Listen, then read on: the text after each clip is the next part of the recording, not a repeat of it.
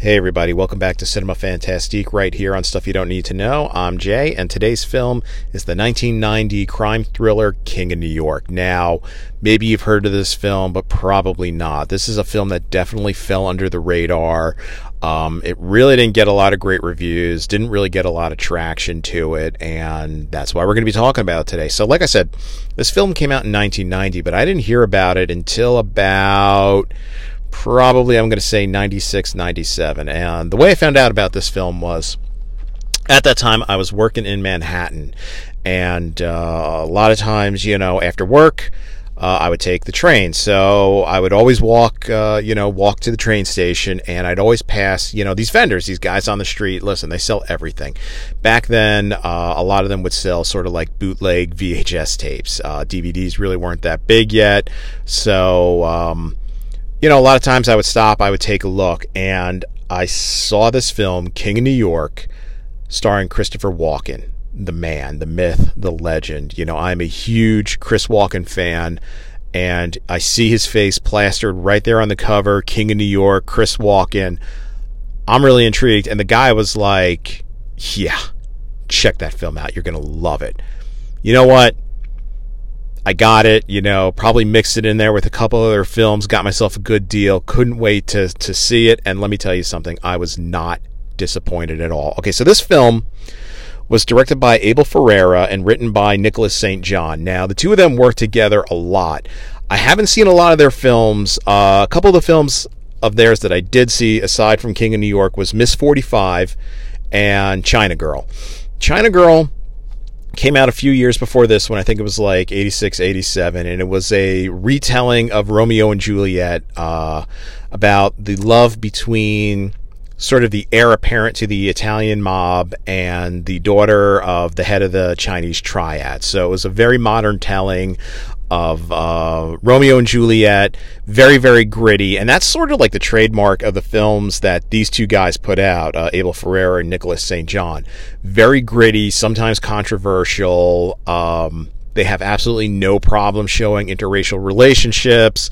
Uh, so much so that when you see it in their films, when you sort of see like, you know, race relations in their films, it's not even made a big deal out of. It's not even like, you know, this is the hallmark of their films. It's just sort of like, look, it's real life. This is what happens. You know, people of different races meet and they interact, and sometimes it's good and sometimes it's bad. It's life. Deal with it.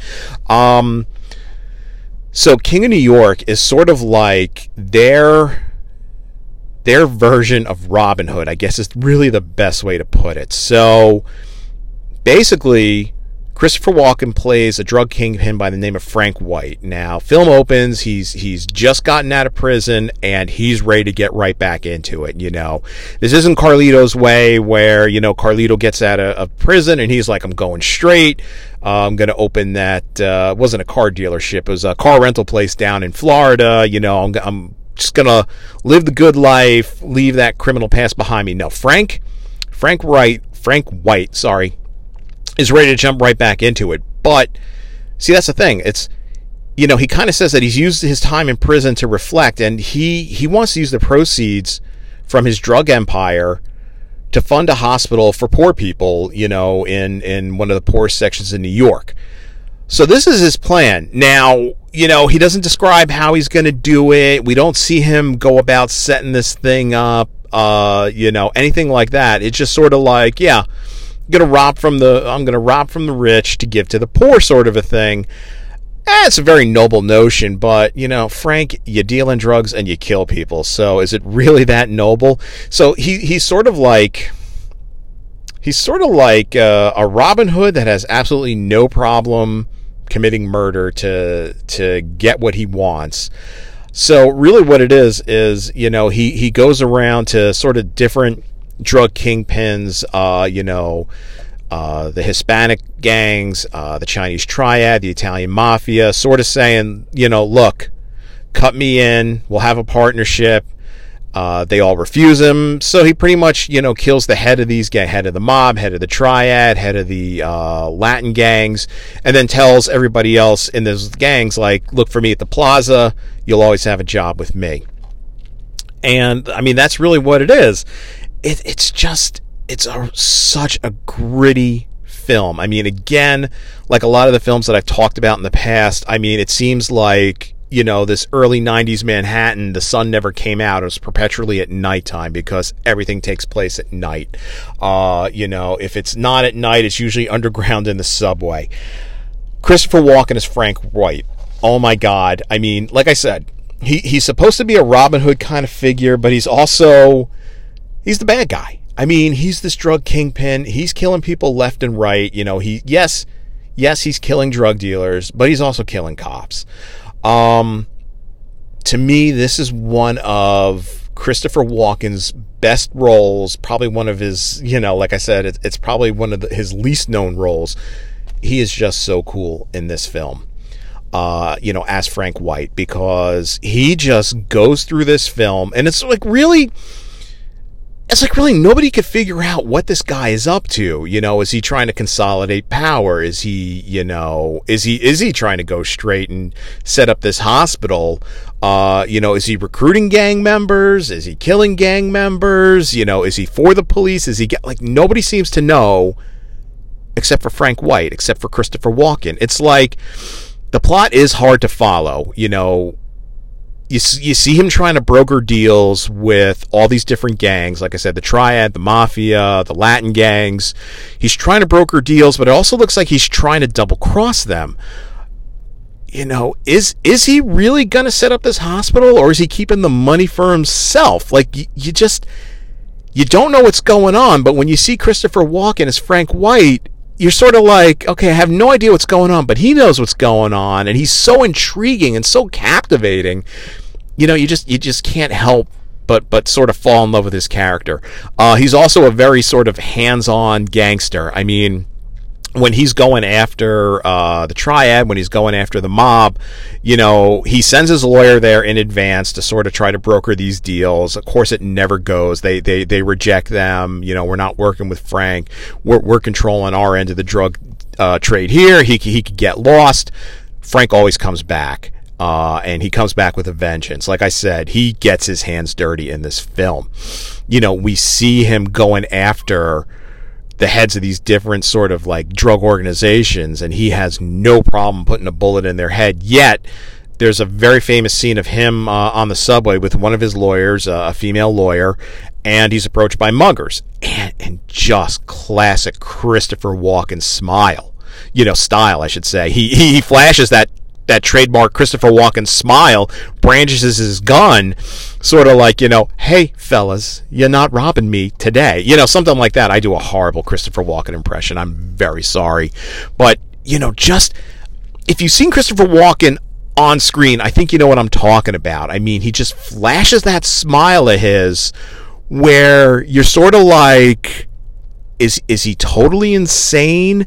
Is he you know what's going on with this guy that it really like uh, if you were going to mug Christopher Walken and he flashes that smile at you and kind of waves his gun around I am no longer mugging Christopher Walken. I'm praying I get out of there with my life. And basically you know he he confronts these muggers you know he waves his gun at them.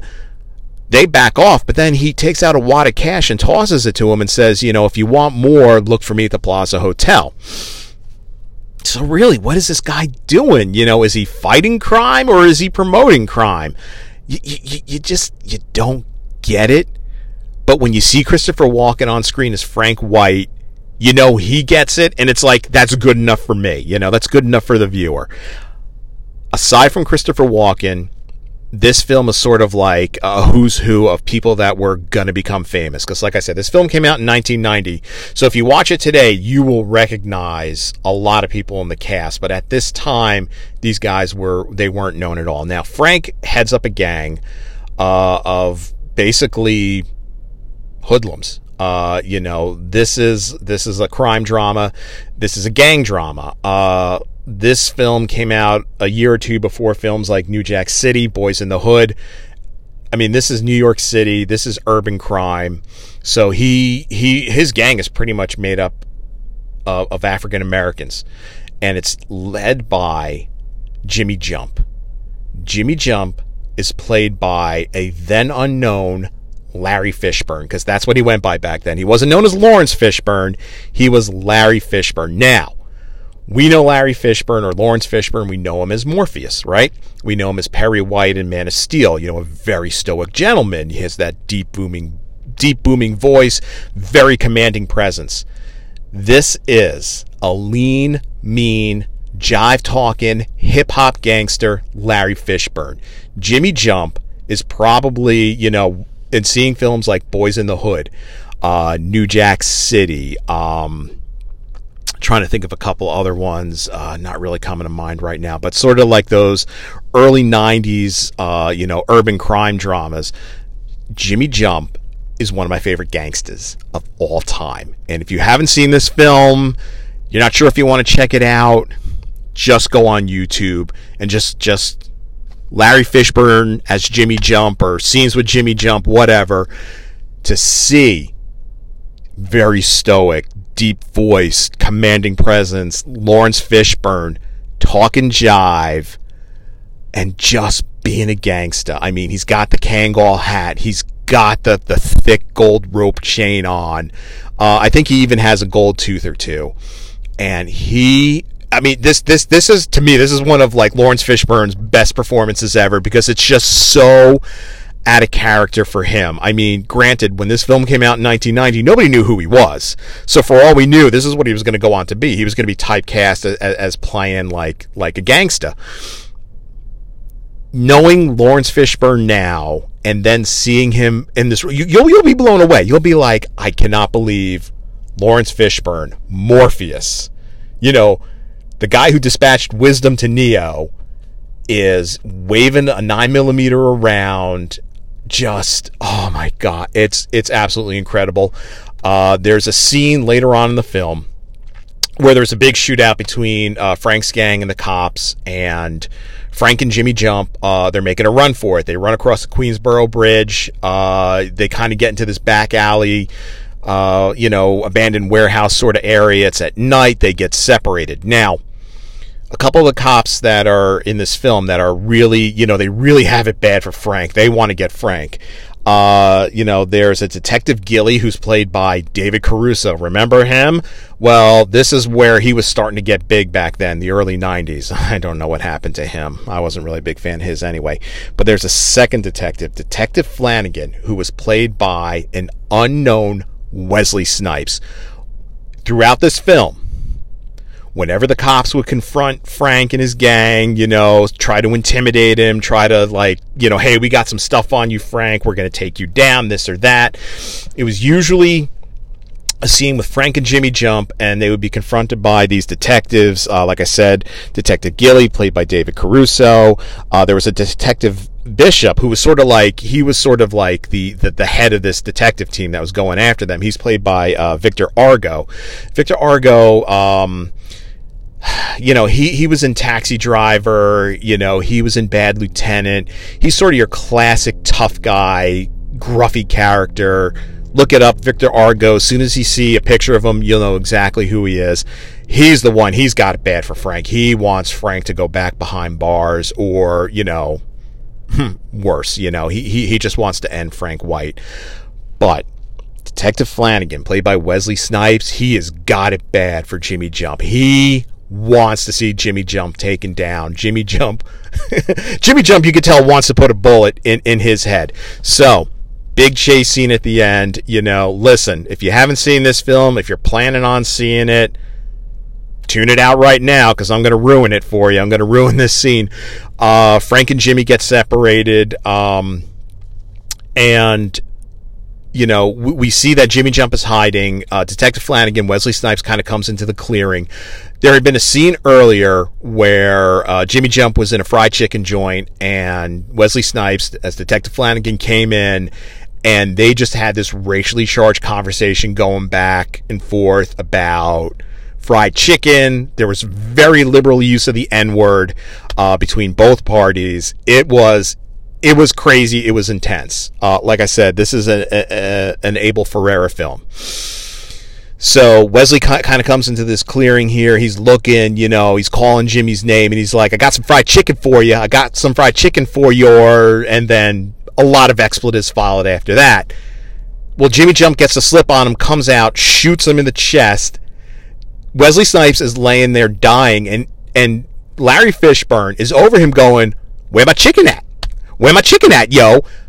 Classic, classic scene. You know, unfortunately, David Caruso comes up from behind and uh, you know puts a bullet in the head of, Jimmy Jump, and that's the end of that.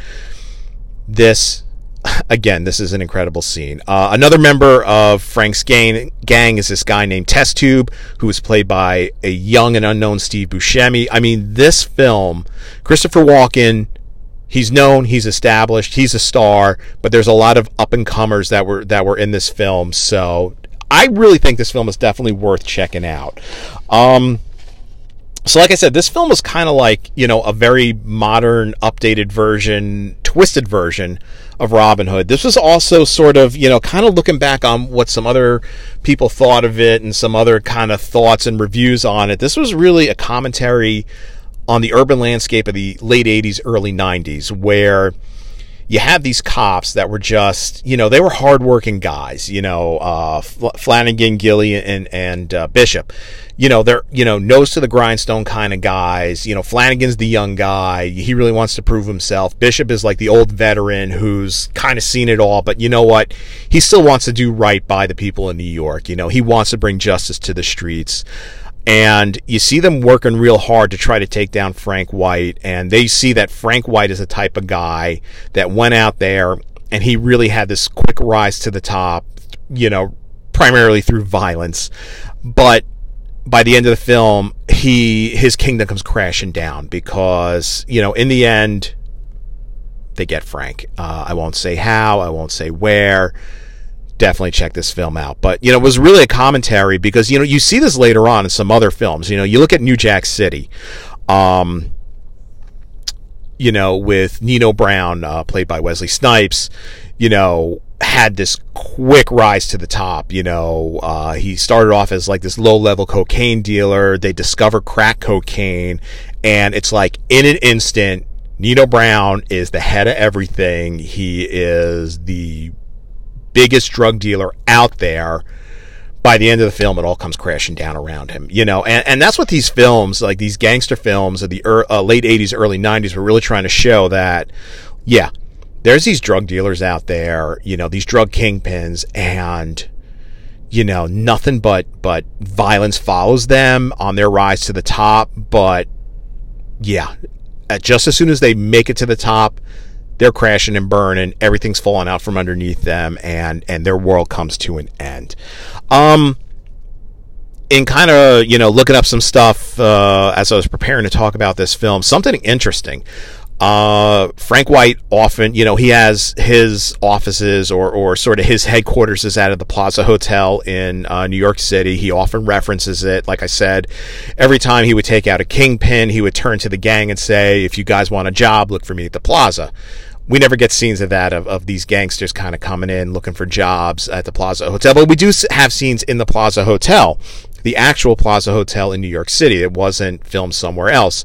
Interesting bit of trivia. Uh, I don't know if he still owns it now, but at the time, Donald Trump owned the Plaza Hotel. He allowed them to shoot there for free on the condition that Christopher Walken posed for photos with his his then wife Ivana Trump, because Ivana was a huge Christopher Walken fan. So I'm sure they had no problem doing that because it would have been a pretty big price tag to film at the actual Plaza Hotel. So say what you want about our president, you know, he, he did allow them to film, uh, you know, this, this great epic for free at his hotel. So I guess I have to say thank you, President Trump, for, for doing that for us. Alrighty, so I'm going to close it out here. And guys, don't forget, please go to www.brothersinarmchairs.com. That will link you to all the great podcasts that uh, are on the Brothers in Armchairs network. Course, you have stuff you don't need to know. You have Nerd and Me, Enter the Nerd Zone, Fat Guys in Little Coats, Defender of the Realm, all great podcasts. Uh, stuff you don't need to know. I am on Instagram, so definitely check that out. Give me some feedback there. Keep listening right here on Anchor or iTunes or wherever you find this podcast. This is Jay, and I will see you at the movies.